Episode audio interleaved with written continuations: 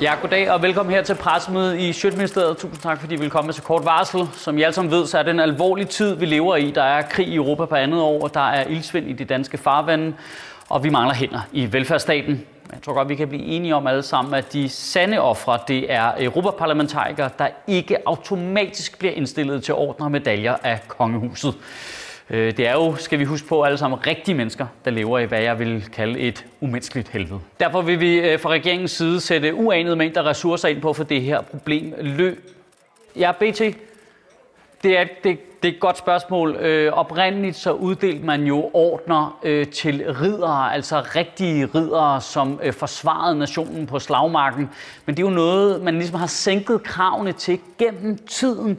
Øh, først så holdt man op med at give det til rigtige ridere, så blev det bare til herrefolk, så blev det til ministre, til så blev det til alle politikere, der på automatik fik det. Og vi ser umiddelbart tronskiftet nu som en glimrende mulighed for at sænke baren endnu lavere, så det også gælder europaparlamentarikere eller folk, der bare pendler i det hele taget?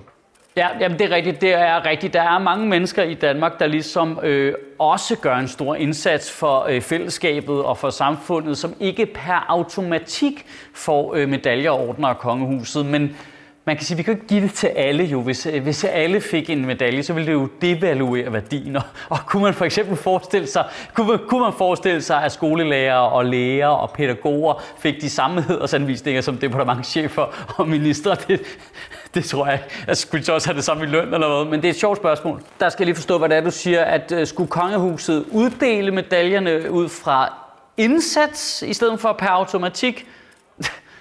Det, det kan du ikke selv høre, hvor latterligt det lyder. Så, så der er jo mange af dem, der traditionelt set får medaljerne, der slet, slet ikke vil være i spil lige pludselig. Hvis jeg lige må tale færdigt. Det er rigtigt, at en soldat, der har reddet en kammerat øh, og risikeret sit eget liv øh, under en, en skudveksling, kan få en hædersanvisning af kongehuset. Men jeg kan ikke se, hvordan det skulle være anderledes, end at sidde 15 år nede i snapseting og undergrave velfærdsstaten. Nej, nej, nej, nej, nej. Der vil, jeg, der, jeg, vil lige stille, jeg vil lige stille spørgsmålstegn ved, om den soldat faktisk fortjener den medalje. For hvis du tænker over det, så kan soldaten jo ikke risikere risikere sit eget liv og redde en kammerat, hvis ikke politikerne til at starte med havde sendt soldaten i krig.